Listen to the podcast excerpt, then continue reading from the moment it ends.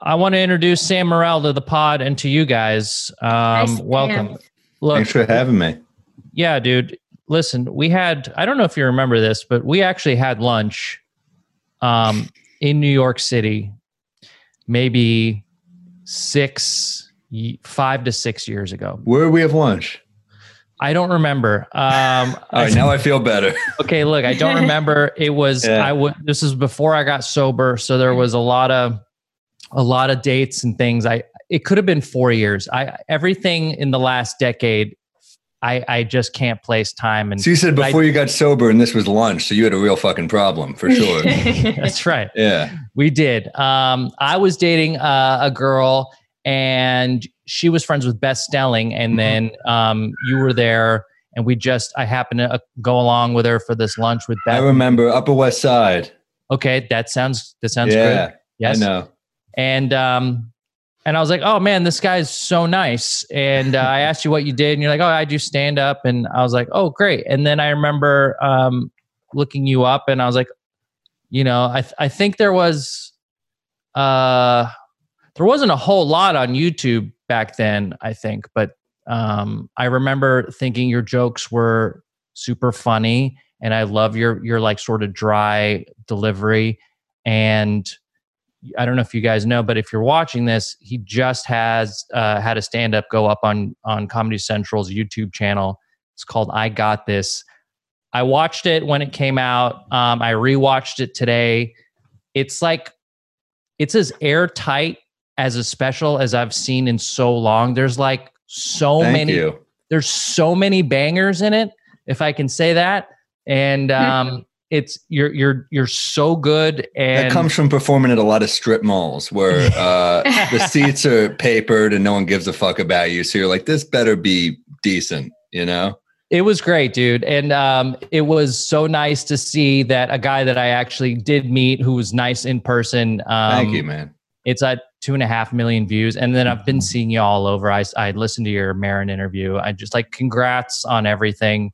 Thank you. It's your time. I'm sure you've worked hard for it, and it's been a long time coming, but you know, it's really, really cool to see. Thanks, and, man. And the reason I brought you on is because I saw you made a tweet about something about how you loved The Sopranos. Best show of all time, I think. I don't think it's even close. I respect your taste. If you like The Wire, if you like Breaking Bad, those aren't in my wheelhouse. I think they're great shows, but like, I'm a Sopranos guy. I like Mad Men. Yeah, you're sophisticated. I wouldn't say that. But, well, the creator of Mad Men was one of our writers, so that makes sense. Oh yeah, such a great and Draper and Tony Soprano. There's like, I think there's some similarities, even though they're so different. But yeah, I think The Sopranos is like, my girlfriend makes fun of me. Taylor will say, she'll be like, "You're a psycho because you watch that before bed." I'm like. But you know what? It's so good that like, I can't watch a horror movie before bed, but The Sopranos, the writing and the acting, everything's so good that I can watch it, and it kind of just brings me peace. You ever do that? Yeah. I watched On the Waterfront the other night, and Taylor's like miserable. She's so fucking sad, but I feel like, wow, that was great. I feel good, you know? Yeah. Brando's you accomplished so something. Yeah. Does he do it for you, Cass? Oh, Brando's my guy, dude. Is he? Yeah, like especially in A Streetcar Named Desire, when he's eating those lunch meats and he's in that like white tee that he's busting out of, and he's just like kind of just like saying his lines seem to be getting in the way of him eating cold cuts, but like the way he does it, I mean, he's oozing sex. I got no problem saying it. The guy was just so good, and everyone else in the movie. And I think it might have been like this and On the Waterfront too. Everyone else is still doing a very classical presentational style of acting, and he comes in and you're like, oh, that guy is that guy. Like, right. So good. Yeah, we had to YouTube because Taylor's like, he was in Guys and Dolls. I was like, well, I want to see Brando sing, you know? And then of course the first comment is like, I came here to see Brando sing. And it's just as Brando. He's just like doing that voice, which I can't do, but it's funny when you like get to a place where like, same with Nicholson, you just become like more Nicholson, you become more De Niro. You get to a certain place where you're like, oh, you just become like a caricature of what you were, you know? Yeah. Same with Denzel Washington, like every fucking movie now, like he does that like Training Day thing where he's like, my man. And you're like, that's that doesn't work for fucking Flight. You know what I mean? Like, it works for Training Day. It doesn't work for everything, you know? Right. Did you hear the audio of Robert De Niro when his car wasn't there to pick him up? No. No. What is it? Recently, or is it older? I think it's older. He was, I think he had to go to court or something, and he went in, and when he came out, there was all paparazzi, and he thought he was going to do the move where, like, you walk out of the building, you walk right into the car, and he walked, like, went to where the car was, and the car's not there. So he gets his phone out, and he calls the driver, and it's a scene from Casino. Like, he's like, I told you to sit right in front of the courthouse. And he's like, I don't, you can't hear the other guy's side, so it's even funnier. He's like, I don't care if they chase you away. You tell them who you are and who you're waiting for. And he does the whole thing. And all the paparazzi are there getting every second. Oh, no. It's amazing. The best acting he's done in years. Yeah. I got to shake his hand one time, and I fucked it up. I botched a handshake. It was like this breakfast at like Tribeca. I was, for some reason, I was a judge in the short film section one year at Tribeca. Oh. Like one of the dumbest decisions they've ever made to have me there. And there's a breakfast that they do with everyone involved. And Jane Rosenthal, who produces a lot of movies with Scorsese. She did The Irishman most recently. Oh, nice. She's walking me around. She's super nice. She's walking me around. That, like, that movie gave my girlfriend a UTI. It cost me sex for like a month. 3.5 hours we saw it in the theaters. I'm sorry to interrupt your story, but no. It's a good movie. I don't know. It was long. I think me and my girlfriend's brother went to go see it, and we like made sure to like not drink anything 2 hours before. You know, we had to plan around the movie. But she's parading me around this breakfast, and she goes, "I want to introduce you to Bob." And I was like, "Bob," and I see Robert De Niro, and then and she goes, "Bob, this is Cassim. He's one of the judges," and he's like, he didn't really say much, and then he puts his hand out, and I grab it, but I grab like the tips. Like this. Oh. And then I go, oh. And then I re-engaged for a real one. But it was like this. Ooh. You blew it. I fucking totally blew it. And I think about it every day. And he probably does too.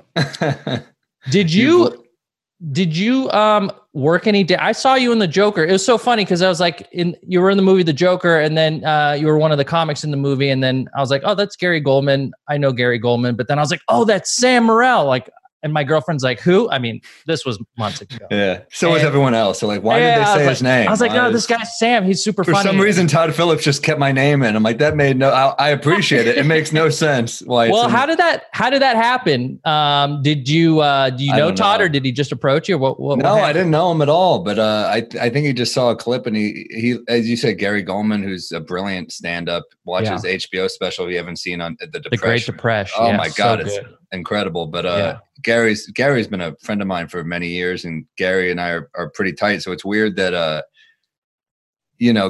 Gary like weirdly kind of changed my career in a lot of ways, because I opened for him on the road, and he got me an audition at the Comedy Cellar. He got me my first manager. He's such a great guy, and weirdly we're the two guys that he went to for stand-up in the movie. And they said Todd Phillips is going to call you, but I was like, all right. And then he could have been cooler. He fucking was awesome. And one thing I remember about the shoot was like, so I did, like, they told me just do stand-up from the 80s, just make it like your act, but the 80s. So I was like, all right. So I did different material every take, because I don't want the crowd to have to fake it. That'd be weird to me if they're fake laughing. I'm sure some people do that, but for me, I'm not an actor. I'm a comic, so it would weird me out. And so I remember I did one joke about how my ex would say, "You made me come." That was like the one part of the joke, is like how she would like give me credit for the orgasm, but then the whole joke was like, then she'd be like, "All right, stay still." And I'd be like, all right. And she's like, all right, I just came. And I'm like, that was me. That was a joke. So remember I did that, and Todd, like every joke killed. And that was one that bombed. And Todd Phillips came in. He's like, hey, no more of that. I was like, oh. Like, I don't know what that is. Just like sex jokes. I was like, all right. And then, but the crowd was expecting me to suck. So they were pretty juiced. They were pretty hot. And then I also remember Joaquin Phoenix like comes over, and I'm like, I don't know if I talk to this guy. Like, what do I do? His whole thing is he goes up and bombs after me. So that was so fucking weird. because it was scary. I had like nom flashbacks to when I did open mics, and you see these unhinged people walk in, and you're like, yeah. I guess I gotta just sit and watch. Is this guy gonna shoot me after his fucking closer? You know. So then Joaquin Phoenix goes on, and it's creepy. It's great. He's great in it. And then he starts chatting me up, and he was like, you know, I really like your stand up. I was like, oh wow. In front of everybody's saying this, he's been very friendly, and I don't know if he's like, he's one of those like method actors or what. And he's like, I really like it. He's like, you know, most comics are desperate and you're not. And my first thought was like, dude, you're an actor. That's like the most desperate. You're like, we're all desperate. Well, all of us are desperate. Totally. But I think he just meant like you keep it like for the most part pretty silly, you know. I was like, all right, I get that. But yeah, I mean, he crushed that movie. He's amazing. He's the movie, you know. Yeah. Yeah, I remember when I was like kind of following that movie, and I was like, I remember like a year before when they announced, or you know, however many months before they announced Joaquin was going to do it, I'm like, that's like one of the handful of guys that can really make this work. Mm-hmm. And he did a press tour for this movie, The Sisters Brothers, that he was in before, but he was currently shooting Joker, and he like was doing this presser trying to answer questions about this movie that he already did, but he was already in full Joker mode. He was all skinny. His hair was like in a like weird ponytail. He was not into it at all. And I was like, oh, this dude's committed to whatever he's doing right now. He doesn't give a shit about whatever he just did. This movie has. Isn't that great though, that he just gets to be an asshole, and we're like, you're like, this guy's committed to his craft. Yeah, exactly. You know? Totally. What a great gig that he's earned that. We don't give that fucking benefit of the doubt to Rob Schneider. You know, maybe he's prepping for a role, you know? Poor guy. That's on Your Mom's House, Tom and Christina's podcast. They talk about how like actors get away, like where if stand-up comedians try to talk the way that actors talk, like they not only would they not be accepted by fans, all the other stand-ups would hate them, you know? Where like with actors, it's like, oh, you could get away with so much. Yeah, it's true. I swear to God, sometimes I'll see them go on like any like interview show. I'll see them go on if I'm doing like a late night appearance, and I'm like, please be funny. Because I've seen people, I had to follow like Cory Booker once on The Tonight Show. And I was like, oh my God, I have to follow Hope. This is brutal. You know what I mean? I mean, sometimes they just think, or he's at least a good public speaker, but he's not me. He's not what I'm doing. So right. I remember I followed a couple actors on those things where it just takes the energy out of the room sometimes, because they're just, some of them are prepped for that stuff and some of them just aren't, you know? You know, people like Cory, their job in a lot of ways is like the antithesis of what a stand-up does. Their job is to always say the right thing, right? Like, that's true. What can I say that will offend like the least amount of people, and then also get people to like think I'm a good guy, regardless of whether he is or not? Stand-up is kind of like, what can I say that's like utterly wrong and ridiculous, but still make it funny or still get people on my side? It's kind of, that's a terrible booking. You know what I mean? But also there's a level of skill that a politician has to have that is not unlike stand-up, I think. Oh yeah. He won my mom over in the green room. My mom was like, Mr. Booker, what you're doing in New Jersey. I'm like, all right, Jesus. I mean, I just performed too, Mom, you know, shit. I heard you talk a lot about your mom and how supportive she is. And it's so nice, but it's also, you have had like an interesting sort of childhood. I mean, you have a stepdad, but he's like kind of like your dad because he's my dad. Yeah, I call him dad. Yeah. And then you have this sort of what sounds like a weird relationship with like your biological father. Oh yeah, I heard you talking about how you kind of like will run into him time to time, but he lives in my area, which is weird. It's like I should have just I got a good deal on a place, so I'm like, man, it sucks. So then he moved pretty close to where I live in the city. And then I just, we go to I was at the rec center and I saw him, like he was doing like physical therapy at the rec center. And I just have to like run. I go there to swim or play basketball sometimes. Yeah. And you have to run into him. It's pretty awkward. Wow.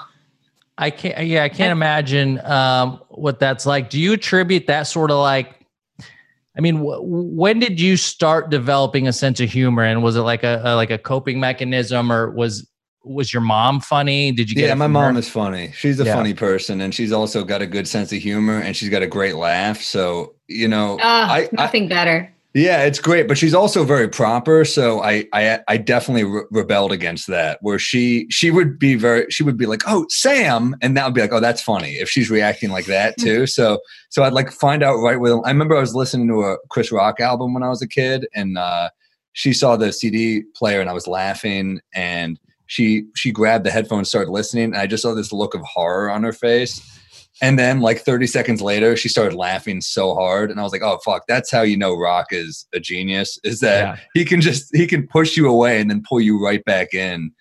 And to push you away with a premise and then win you over with a punchline. I was like, oh, that's what I love about comedy. So that was like, so my mom is definitely big for, like, I'll run jokes by her. I mean, I'll bounce bits on her because she's got a great sense of humor. So that's so cool. I love that. Yeah, she's very open-minded. For sure. I think the timing with your special coming out during like the pandemic, I mean, it's fucking awful, this whole pandemic thing, but like, what a perfect moment to upload an hour stand-up special. Mm-hmm. I mean, everyone's craving content. And you can't really tour. I imagine you're still not touring, right? It's brutal, man. I was the type of guy that would do like 4 shows a night in New York, or, you know, I would try to do the road every weekend. I got addicted to it. I just kind of learned to love the road because I just thought it was the only way, you know, and I feel like my friends are that way too, is that, you know, it's not ideal to be on the road for 4 straight nights at a club, but I started to like it because I'd see the jokes grow and I'd see that my material will get tighter. So I think it's important to fall in love with the road if you're going to do this, but it does make it hard to be in a relationship or to start a family. So there are drawbacks for sure. Yeah. I want to touch on that. You're dating Taylor Tomlinson, who's a very funny stand-up in her own right.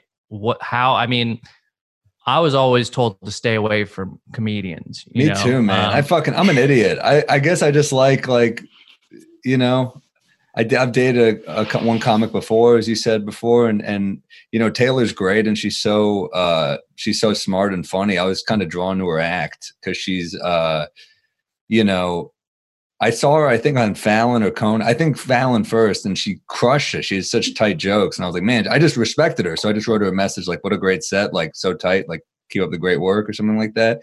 And it was just, you know, I didn't. She wasn't, I think, engaged at the time. I wasn't like trying to slide into her DMs. I was just like, fucking great. I love comedy, you know?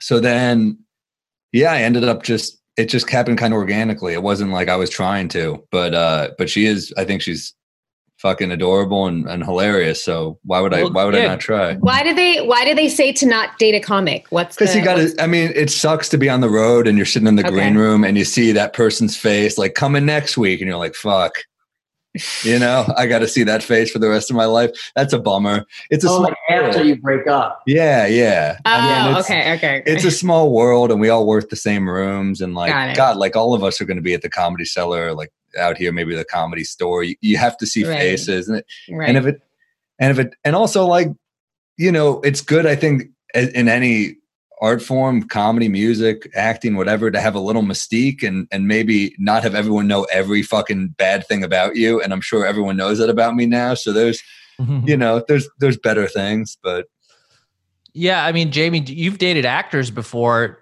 Do you find that rule applies, or? Because you ended up marrying a baseball player. I mean, yeah, I only dated one actor ever. I know him. He's a buddy of mine. He's great, but he's a great guy. Like, he's not like Jerry's. Like he's like a dude. Like he to me was like a guy I grew up with, like a New York dude. Like so it didn't feel like he's not very actory. I don't know. Not at all. Yeah. No. I don't think so. So only guy who loves the Knicks as much as me too. Oh yeah. Oh, he loves the Knicks. And the Giants, right? I don't know. I think after Jerry, I became kind of like a cleat chaser. So I was like clearly always into like guys that are into sports. Cleat chaser? That's a thing, huh? Apparently, right? Oh, wow. You can go by profession, but you can't go by race. That's when it gets fucking iffy, right? No. Straight profession. So you've been in LA this whole time, like since the pandemic, this lockdown? It's the longest in my life that I've ever not been in New York. It's insane. Wow. And it's been like one thing after another. Like, dude, my fucking agent just got fired while she's on maternity leave. And I'm like, are you kidding me? Jesus. So I'm getting like all these phone calls from like random. I'm like, fuck LA.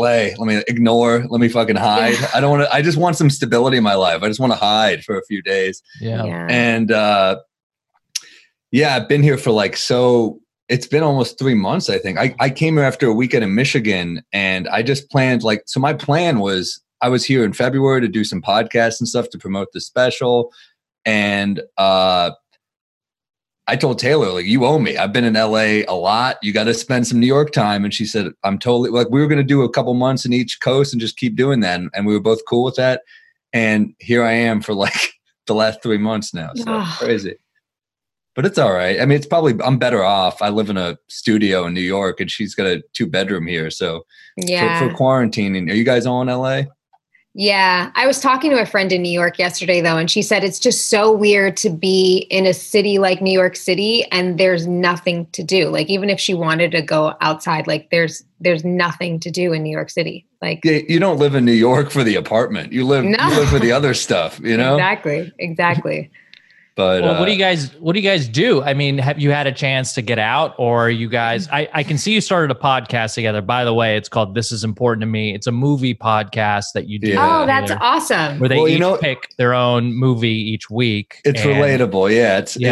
It's because we're a new-ish couple, and we both, we're doing that thing. We're like, this movie's important to me, and so you should see this movie. And then, you know, every once in a while we're like cheating. I've seen way more movies than her because I'm 7 years older than her, but she, you know, I'd never seen Harry Potter, so that was a popular one. Or like, there's so, yeah, I just never got, I was like, I don't give a shit. You know, if you read the books, I get it, but I never read the books. And then, but movies like that, everyone wanted to do a John Wick episode. So I was like, all right, she's watching John Wick, you know, just made her watch Midnight Run, which is one of my favorites. Oh, yeah. We're watching some great movies. I made her watch Chinatown, and she was furious with me. She was like, it's just going to end like that. I'm like, yeah, that's the movie. I was like, what do you think? She like comes back to life. You know what I mean? Like, it's over. It's fucking done. Things were different, dude. There was a lot of like Jack Nicholson slapping her around. I know. You know, and the good old days. I was just like when you could, now. You know. Movies in the 70s would just end, and you're like, I guess that's, you know what I mean? It's crazy. It was just a guy would get like shot in the face, and it'd be like the credits, and you're like, all right, I guess. Plus, COVID is bringing domestic abuse back. Oh yeah, it's true. It's true. Not here. She's fucking. It's bringing emotional abuse back, but not domestic. Sorry, go ahead. Go ahead, Jamie. Sorry. I was going to say, what a great concept for a podcast. I love that, because my husband gets frustrated with me. I feel like I've barely seen any movies, and we have 2 small children. So like my window's very small at night, but I feel like once they're a little older, like I can't wait for him to make me watch all the movies that he's constantly talking about. What is he pushing on you? What's he pushing on me? I mean, the last movie he got me to watch that I'm ashamed to say I never saw was Point Break. Wow. Okay. Mm-hmm. But that was pre-quarantine. Now I literally have like an episode of television at night, and I'm done. Yeah.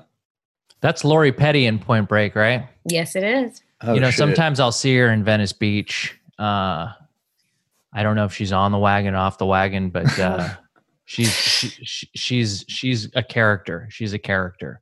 Is she like talking to herself? What do you mean? Well, you know, I remember. Well, I mean, it doesn't sound good. My brother has a story where she freaked out on him on the boardwalk, and he didn't know it was her. And then somebody pulled him aside. He's like, "Yeah, that's Lori Petty." He didn't know who that was. Oh, and man. I'm like, "Yeah," he came and told me about it. I'm like, "Yeah, that's a chick from Point Break." Like. Super, I thought she was super cute and hot in that movie. And he's like, dude, I don't think she's doing so hot. And I hate to like start rumors about actresses, but guys, she needs our help. She's not going that well. Yeah. Damn. Well, what did your brother do to get yelled at? Well, he was, I don't know if I don't want to out anyone in the, whatever program that they're in, but I think, you know, it might have had something to do with a meeting that they were both at. Okay. Oh, shit. I have no idea. So she's trying. I think she tried. Man, this city will fucking break you, man. This is I mean, this city is like isolating as hell. Like I in New York, there's like a sense of community, or there was pre-pandemic. Like you ride the subway with people, even fucking Bloomberg, when he was the mayor, would like be like, let me at least have the illusion that I'm one of you. And like, we know you're not, but thank you for pretending, you know?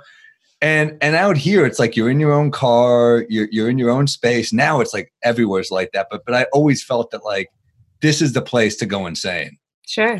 Oh yeah. I mean, this is Sunset Boulevard. You know, this is fucking this is where it happens. Yeah. Yeah. Yeah. I never realized until I got sober-ish, like 27 or something, that in New York City, the best part is like if you're bored or if you're whatever, you could just grab the keys off the counter and just go. Like you don't have to be like, okay, do you want to meet at 8 o'clock? And do we get a table? It's like grab your keys, go. You come home 4 hours later, and you're like, man, what a great Saturday that was. Like I literally I walked. All of a sudden, I was in front of my friend's apartment. I called him. He came down. We grabbed coffee, and it's like that was a great day. We're in LA. It's so much more. You know, you kind of have to plan stuff because other people plan shit. You know, because you have to. Planning is exhausting, isn't it? Don't you just feel so? You ever have a friend who's like, what are you doing 2 weeks from Tuesday? And I'm like, fucking kill me. It's like, I feel like I'm drowning when I hear that, you know? I actually, nothing makes me happier when somebody texts me and cancels plans. Oh, it's the best. They become my favorite person instantly. Like, do you mind? Yeah. I'm like, no. Thank you. I was on a phone call with a friend that we were FaceTiming and we got disconnected. Neither of us called the other one back and it felt good. I was like, that's like a closeness. That's a good friend right there. It is. Yeah. It felt good. And I have friends that like will make plans. I'll make plans with friends. Like let's see a movie Wednesday. And they just don't like, we agree to see a movie Wednesday and then neither of us text the other one. And that's like, to me, like that is what a friend is. It's someone that you can just, you almost just like knew the other one was like, I can't do it. So I love people like that. Mm-hmm. And that's what's so great about doing a podcast with people is you don't feel the need to make plans because you know you're like, oh, Thursday we're doing the podcast. So why are we going to be like, hey, Tuesday, do you want to make, you know, like I still make the mistake sometimes of like thinking I want to make plans with someone. So I'll make plans with someone. I'm like, week from now, and then like I'm actually okay with it if it's on a Wednesday. I'm okay with it until like Tuesday night, and then Tuesday night it really hits me where I'm like, God, what? I hate you for doing this to us. You know, like I get really mad at myself. You just think worst case scenarios, right? Yeah, like, you don't think like it's going to be a nice day catching up. You're like, fuck, this person's just going to talk at me. You know? Yeah, I'm like I have to put pants on and socks, then sneakers, then my shirt. Like, what are shoes? By the way, I can't remember. I mean, I have one pair of shoes that I keep wearing to go for like a bike ride with my kids. Other than that, I don't know anything about shoes at all. It's overwhelming now because you know.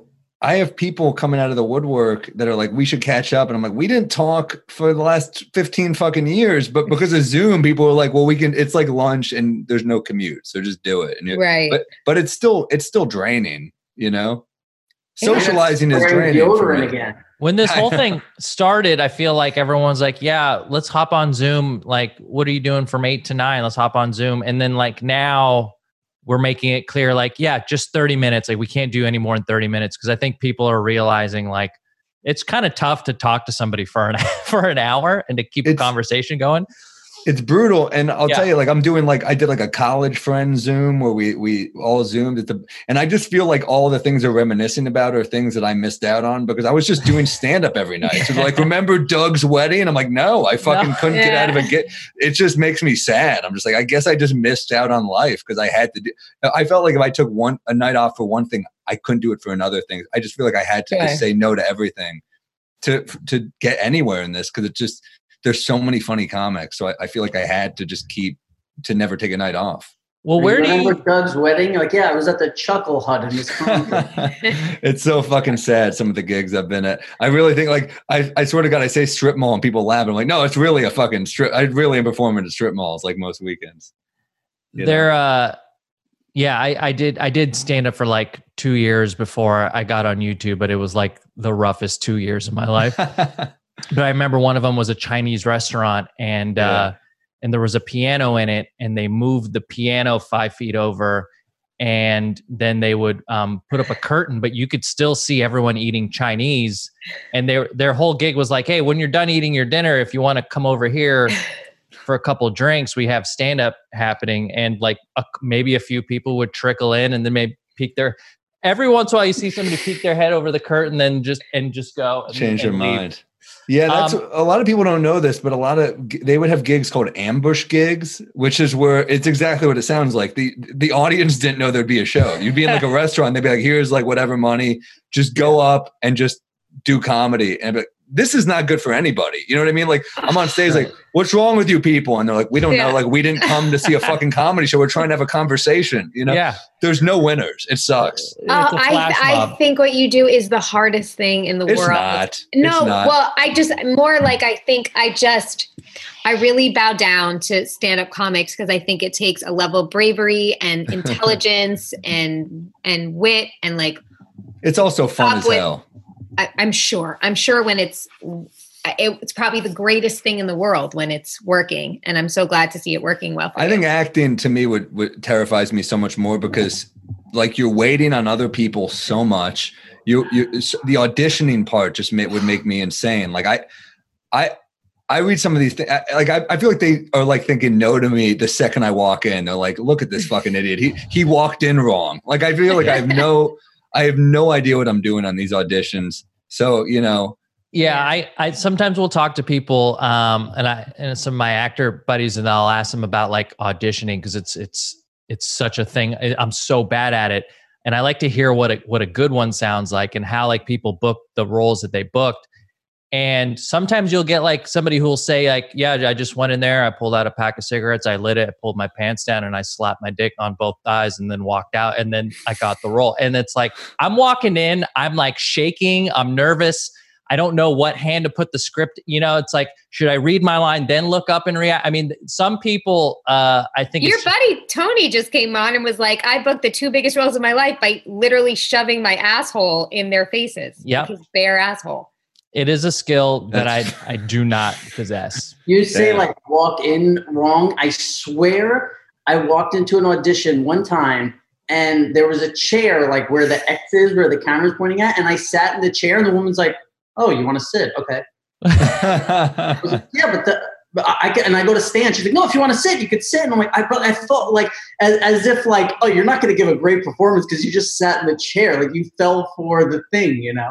Oh, I remember I auditioned for Amy Schumer's movie Trainwreck, and Amy like probably helped me get the audition. She's a friend and she's done a lot for me. And I was reading with my friend and he was like, dude, you got to stand out. You got to go off the rails. So I was playing like this guy she had a one night stand with in the audition. And he was like, take your shirt off in the audition and just fucking riff. And I was like, yeah, I should do that. I fucking did it. The casting woman looked at me like, huh, okay, thanks. And I told a friend of mine I did that. He goes, are you out of your fucking mind? You took your shirt off? And I was like, oh yeah, I don't have like a good body, so I thought it would be funny. It's not like it's not like I'm ripped, you know what I mean? So my friend who egged me on, he only gives me horrible advice. He's and I know that now, you know. You look like you'd have a very hairy chest too. It's a fucking mess. I'd love to run my fingers. It's just through. Like, and I got a tattoo that says Yugoslavia lives right here. And I'm kidding. I don't. I'm just hairy. But no, I'm a hairy guy for sure. What do you do? So okay, so say you come back to stand up. Oh, by the way, do you have anything planned? Because I know some people like have dates in August and stuff like that. I mean, what's your plan there? Well, I canceled all of June already, which is brutal. But then I have Boston and Nashville in July, and I don't know. I mean, I could probably do Nashville. Boston is going to be a little more complicated, but I'm just kind of nervous to get on a flight. I got really sick of a couple of weeks ago. I got to get tested. I had like a fever of 101. I'm such a coward. I mean, like I was just thinking like, man, I'm in pain. I was just thinking like POWs and shit and people who are like really brave and are like, I won't talk. And I was like, I will tell anyone anything for this to stop. But yeah, and Taylor's taking care of me, and she was so. I was just thinking of people dying alone. Like that's what this is. That's this is. It's the worst. It's horrible. So I don't want to feel like that on the. I've been that sick on the road, and it's just hell. Maybe not that sick, but I've been sick on the road where like I go on because I have to. I mean, I did a gig in Springfield, Missouri a year ago at this little room like near the Ozarks. It's like a great little secret room called the Blue Room, and. I was in the ER. I went straight from the ER to the gig because I was just like, fuck it. What else? What am I going to not perform? I'm already here, you know? Yeah. So I just did it with like I was weak as hell. I had some 24-hour bug that I was just dehydrated as hell. I couldn't really, I had to sit down, but the crowds were so good that it didn't really, they could see how weakened I was. And they're like, let's fucking be here for him. So, which is not what you want out of a crowd either. Like that they're that fucking, they're doing well, me a favor. Are they even going to let like a regular size crowd into places? I mean, it's going to be so limited now, right? I mean, it's going to be so fucking weird. People who are playing theaters and arenas are going to suffer more, but then also maybe not because those are bigger so you can space people out more. Right. Whereas I'm in clubs. All my dates coming up are in clubs and they're it'll be interesting. I don't know what we're going to do. I kind of said, look, I'll do more shows a night because I'm out of shape. In comedy, I need to get my rhythm back, and I'm down to do a couple shows a night each night, but and do 3 or 4 nights. But yeah, I don't know. August, I had a New York date at Gotham I was pumped about, and that we moved out to September. Might have to move it again. You know, I don't know what's going to happen, and I feel like kind of an asshole going on social media and being like, "Come see me in Nashville." You know, like is that ethical? I don't know.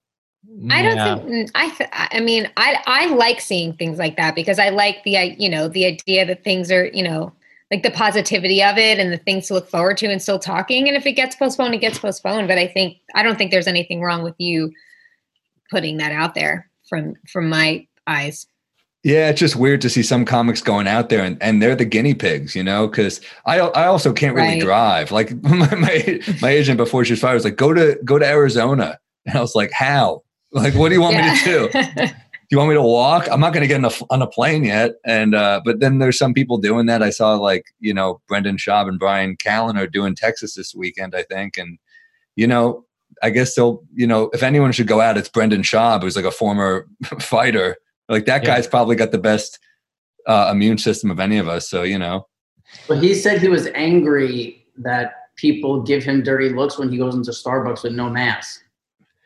I think you should wear a mask. Oh, yeah, I think if you're going to a place that serves food, just wear the mask. Just wear a mask. Like, what? It's not hard. Just fucking wear a mask. Remember when they said wearing a mask didn't help? Yes. Like, all these people were like, it actually doesn't help. I was like, well, it can't hurt. Like, no. You know what I mean? This is like you're covering holes. Isn't that where it goes in? You know what I mean? Like, yes. I don't know. I was on flights wearing them before this shit because I was always sick of. I was always nervous. Not every trip, but I always had. Taylor was very nervous about this stuff because we would both get sick a lot just because we're on planes every. Right. I think before this hit, between us, we were probably in like 6 cities in the last like 2 weeks. So, so we're always on planes. So I was always covering up if I could. I was living in Vegas for a while and I had like a little packet when people would come visit me because I'd be like, everyone who flies here gets sick. Everyone. Like if you're going on a plane for more than 2 or 3 hours, you're like more than 50% chance of getting sick. And then like everyone's first 3 days in Vegas is always extremely crazy and unhealthy. And I'm like, trust me, just take this vitamin C and this like ginger thing. And people in my family are like, oh, this is disgusting. I'm like, it's just take it. I take that stuff. I go to Pharmaca. I take all that stuff. I'm crazy with that stuff. And you know, I had friends making fun of me and now they're all like, wait, where do you get that? Yeah.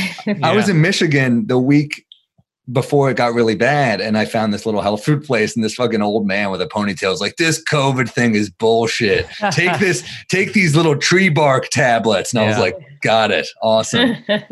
So, you're doing clubs and a lot of the dates you said you have are clubs coming up. But also in the last like two months, you've like, you know, definitely ascended into another level. We'll see. I don't know. Well, yeah. So I want to know, like, is that going to translate into ticket sales for you? Can you start playing bigger gigs? I mean, I'm super interested in like the meta game of comedy and like watching people sort of break and like, you know, I mean, what can we expect?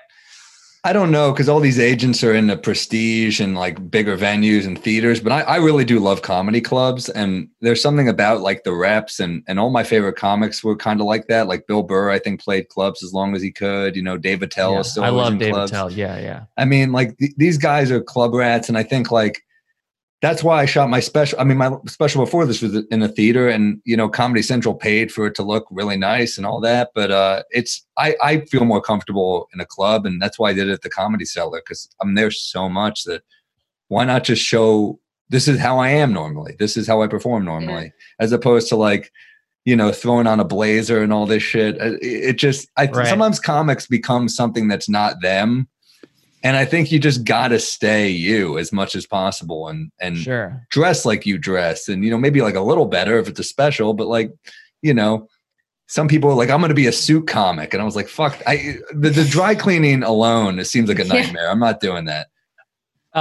I thought this. You did your last one at the Cellar, right? Yeah. Yeah, I thought it looked great. And there's something very like intimate about the Cellar. And that was my own guys. I mean, we got no offers on that one. So I that was my camera crew. That was my set designer for my last special. I mean, amazing amount. These people who I work with are just so great. Jason Katz directed it, and he just was like, he worked on some project with Mark Normand, who also is a special out right now. That's you both on YouTube.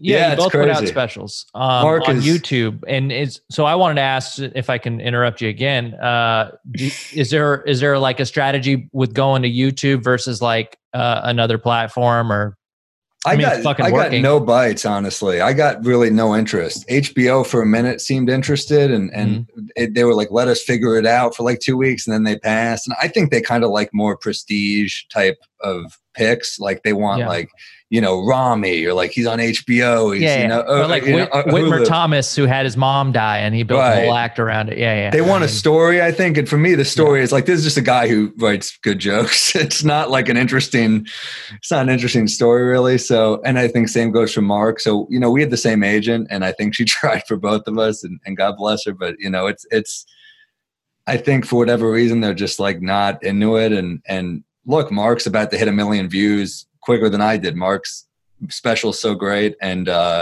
he's been one of my longest friends in the business, so I'm really happy for him. And, you know, hopefully we don't have to do it again. It feels good that we've gotten results, but also you're like, God, I mean, like, how much do we have to fucking prove before someone just like takes a chance on us? You know, like the first one I went ahead without Amy Schumer, like no one would have bought it if she wasn't like, I'm producing it. So at a certain point, you're like, all the comics have helped me. When is the other side going to help? And hopefully the next one. Yeah, I think you're lined up perfectly. I mean, it seems that. I have no faith in the industry at all. But like, you can kind of see where you're positioned in the landscape, and it's like, but also now you got to come up with another hour, right? Because you put that whole hour down. I had like a new 45 I was pretty happy with on the road before this hit. Oh, okay. And now this moment I have zero, because I'm going to have to relearn that 45 minutes. Well, how long does it take you to craft an hour? Because your specials, I mean, there's, if you were to compare it to a lot of others, you just have so many jokes, as opposed to like somebody who's just like more of a storyteller, you know, who can just like take a story and do 20 minutes on, you know, some guy at a grocery store or something like that. I mean, I appreciate your style just because you're hitting me like a lot, and they're all funny. I mean, everything that was in that special, there weren't any duds. There were just bits that were better, you know. And well, I mean, you know, you cut. And here's the thing, like Netflix and HBO and all these places for some reason are like, they're fixated on the hour model or the half hour model. I put out a 47 or 48 minute special, and it's like, why can't it be what you feel it should be? They don't do that with movies. They some places still do that with TV shows. I think people are obsessed with time marks, when it should just be whatever it is. Richard Pryor has an album that's like 34 minutes. Just put out what you think is good, you know? Yeah. And, you know, I had more material there, but some of it was like, I don't want to give all this material away for free. I'll save it for the next one. And then some of it I thought was like a little hacky and I could do better. So I dropped it. And then I just want to make sure nothing was done by anyone else. So I went, Norman is my buddy. He listened to the whole set. He was like, it sounds good to me. Maybe Taylor, I think, said maybe drop this one bit, but otherwise it sounds good. And then that was the plan. So I hope the next one can end up somewhere, but I'm also, I don't want to wait around for other people to tell me I'm ready. And I think, you said it's tight. I think it's just tight with a lot of jokes because you keep honing it in these club dates. So that's where that comes from. So with Taylor, how do you make that move from like, okay, she's a friend or I see her at like that first time where you're like, I'm going to make this move?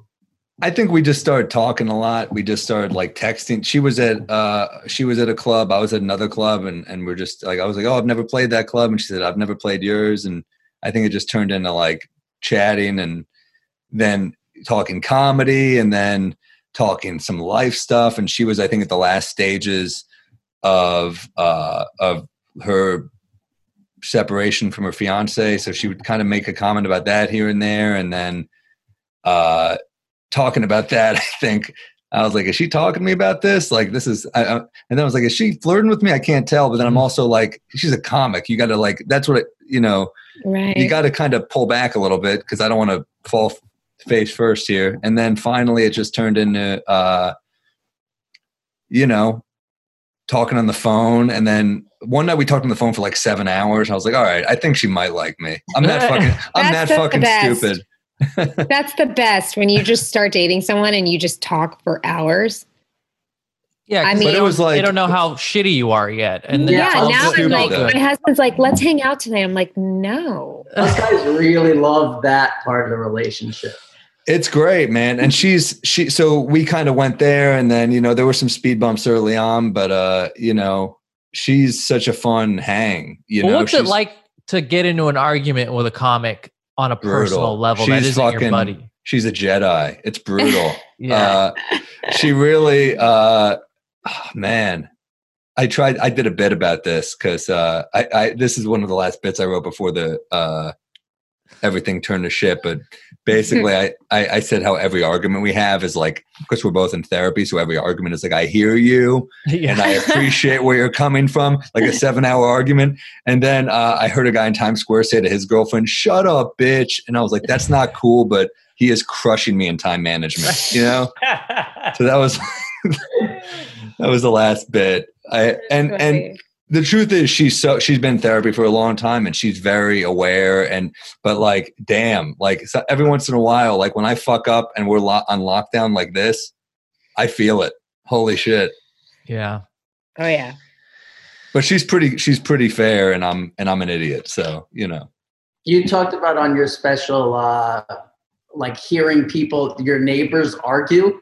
And that's like that. When I realized that like, 12 years old, I was going to be addicted to reality TV before it even came out. I intercepted someone's phone call while I was on the phone with my friend. And after like 5 minutes, my friend was like, oh, I stopped listening. I was like, I listened the whole, I wanted more. Like I would try and stand in that same part of the apartment. I was like, I just want that again. It was like listening to people talk. I think that's why I love podcasts too. It's like social interactions without having to be social. Yeah. So true. And it's weird, right? Because sometimes I'll be in a restaurant and you hate being that person who's sitting alone and there's like 2 people next to you and you're like, oh, am I that asshole? So it's rude to eavesdrop, but every once in a while you're around lunatics and you just can't look away. And that's what that bit is. I mean, that they brought that on themselves. They were just screaming like lunatics. And growing up in New York City, you're always around so many lunatics that when you get to hear it from like a foot away without them knowing you're lit. It's the dream for me, It really is. It's pretty crazy. And that's what I miss about the subway. It's just like, you have your earbuds in, you're listening to a song and you see someone saying something crazy and you're like, fuck the music. This is the show, Yeah. So I miss that. When's the subway going to be back?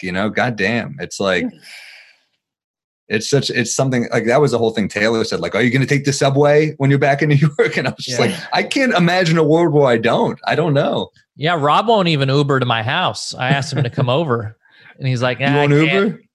No, you won't Uber. I don't think I will either. Not to go see Chasm. I mean, if I had to do something, you know, maybe if Jamie wanted to hang out or something important, you know. Do you not drive either, Rob? I don't have a car now. I don't drive. I hate it. I love Ubering is just the dream. I love it so much.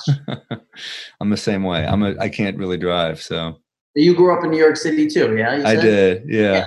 So you just like, well, why would I? What schools did you go to? I went to a school called Browning on Upper East Side. Okay, yeah. I grew up on Upper East Side. Oh, nice. Yeah. Where'd you go? I went to Wagner on 76. Oh, my God. Yeah, of course. Yeah. Oh, my God. That's wild. Do you guys have, like, animal mascots in New York? Or is that just a California thing? Yeah, rats. Rats. I was the Banyan Bobcats. We were the Sequoia I had an animal on Long Island. We were the Jericho Jayhawks. Oh, that's good. Yeah. Growing up in New York City, none of the schools I ever went to had one single sports team. None? Yeah. All public school. They never had any sports teams. We had teams, but we were trash. We were we were just terrible. I mean, I was like one of the best players in the basketball team, which should tell you everything you need to know. We're terrible. Speaking of sports, when's it back? Isn't the NBA season supposed to be entering what would normally be the finals? Well, they have these players conferences now, and it's hilarious because like LeBron is one of the like the main guys, and he's like, "We got to bring it back," but it's like, "Yeah, you're 35. Like this is the like right." He doesn't give a shit if people get COVID. You know, he's just trying to get another championship. But I miss the NBA. That's one of my main escapes is basketball. So I'm missing that. Yeah, the Jordan doc's been really, really great. Too good. I mean, you know, I don't know. Once that's over, it's like, what else is there? You know, I don't know if there's like another sports legend like that. I would love to see one on Wayne Gretzky. I like hockey. Yeah. But Kobe. You know, Kobe is the next one. You need you need a Shaq and Kobe one because there's great drama there. And dude, doesn't it feel like Kobe died like 5 years ago? It feels this is so insane. Long ago. When I walk down Venice Beach, there's like a mural every 2 blocks. There's a badly painted Kobe Bryant. They don't know how to paint him in Venice for whatever reason. But it does feel like that happened. This fucking year sucked, but it does feel like that happened years ago. Yeah. I liked in the Jordan doc. I like seeing like Jordan's like yellow eyes, like, you know, water up and tear up, you know, but like, you know, for the Kobe. Yeah, maybe you shouldn't smoke 5 cigars a day. Maybe if you're a pro athlete, you shouldn't smoke more cigars than Che Guevara. My girlfriend's like, "Is he sick?" I'm like, "No, he smokes." She's like, "How much does he smoke?" I'm like, "He always has a cigar. Even in the show, he's got a cigar and a glass of scotch or whatever right next to him." Yeah, crazy. But even I feel like it seems so long ago. Like I water my plants every Saturday, and I feel like every time I turn around, it's time to water my plants again. Like I feel like somehow the week just completely gets away from me. I have no like TV shows. I'm like, I thought I just watched that. How's the new episode out? Like it just. I used to be bad at knowing what day of the week it is, but now I'll find out that it's Tuesday at like 1 p.m. and then by 3 p.m. I think it's Thursday. You know what I mean? I can't even grasp. Once I know, I can't grasp it. Yeah, so much of the day is a daze now because it's like we're also disconnected. We were disconnected before this because there's so much like looking at the phone and so much like disconnection from people. But now we're like actually not connected.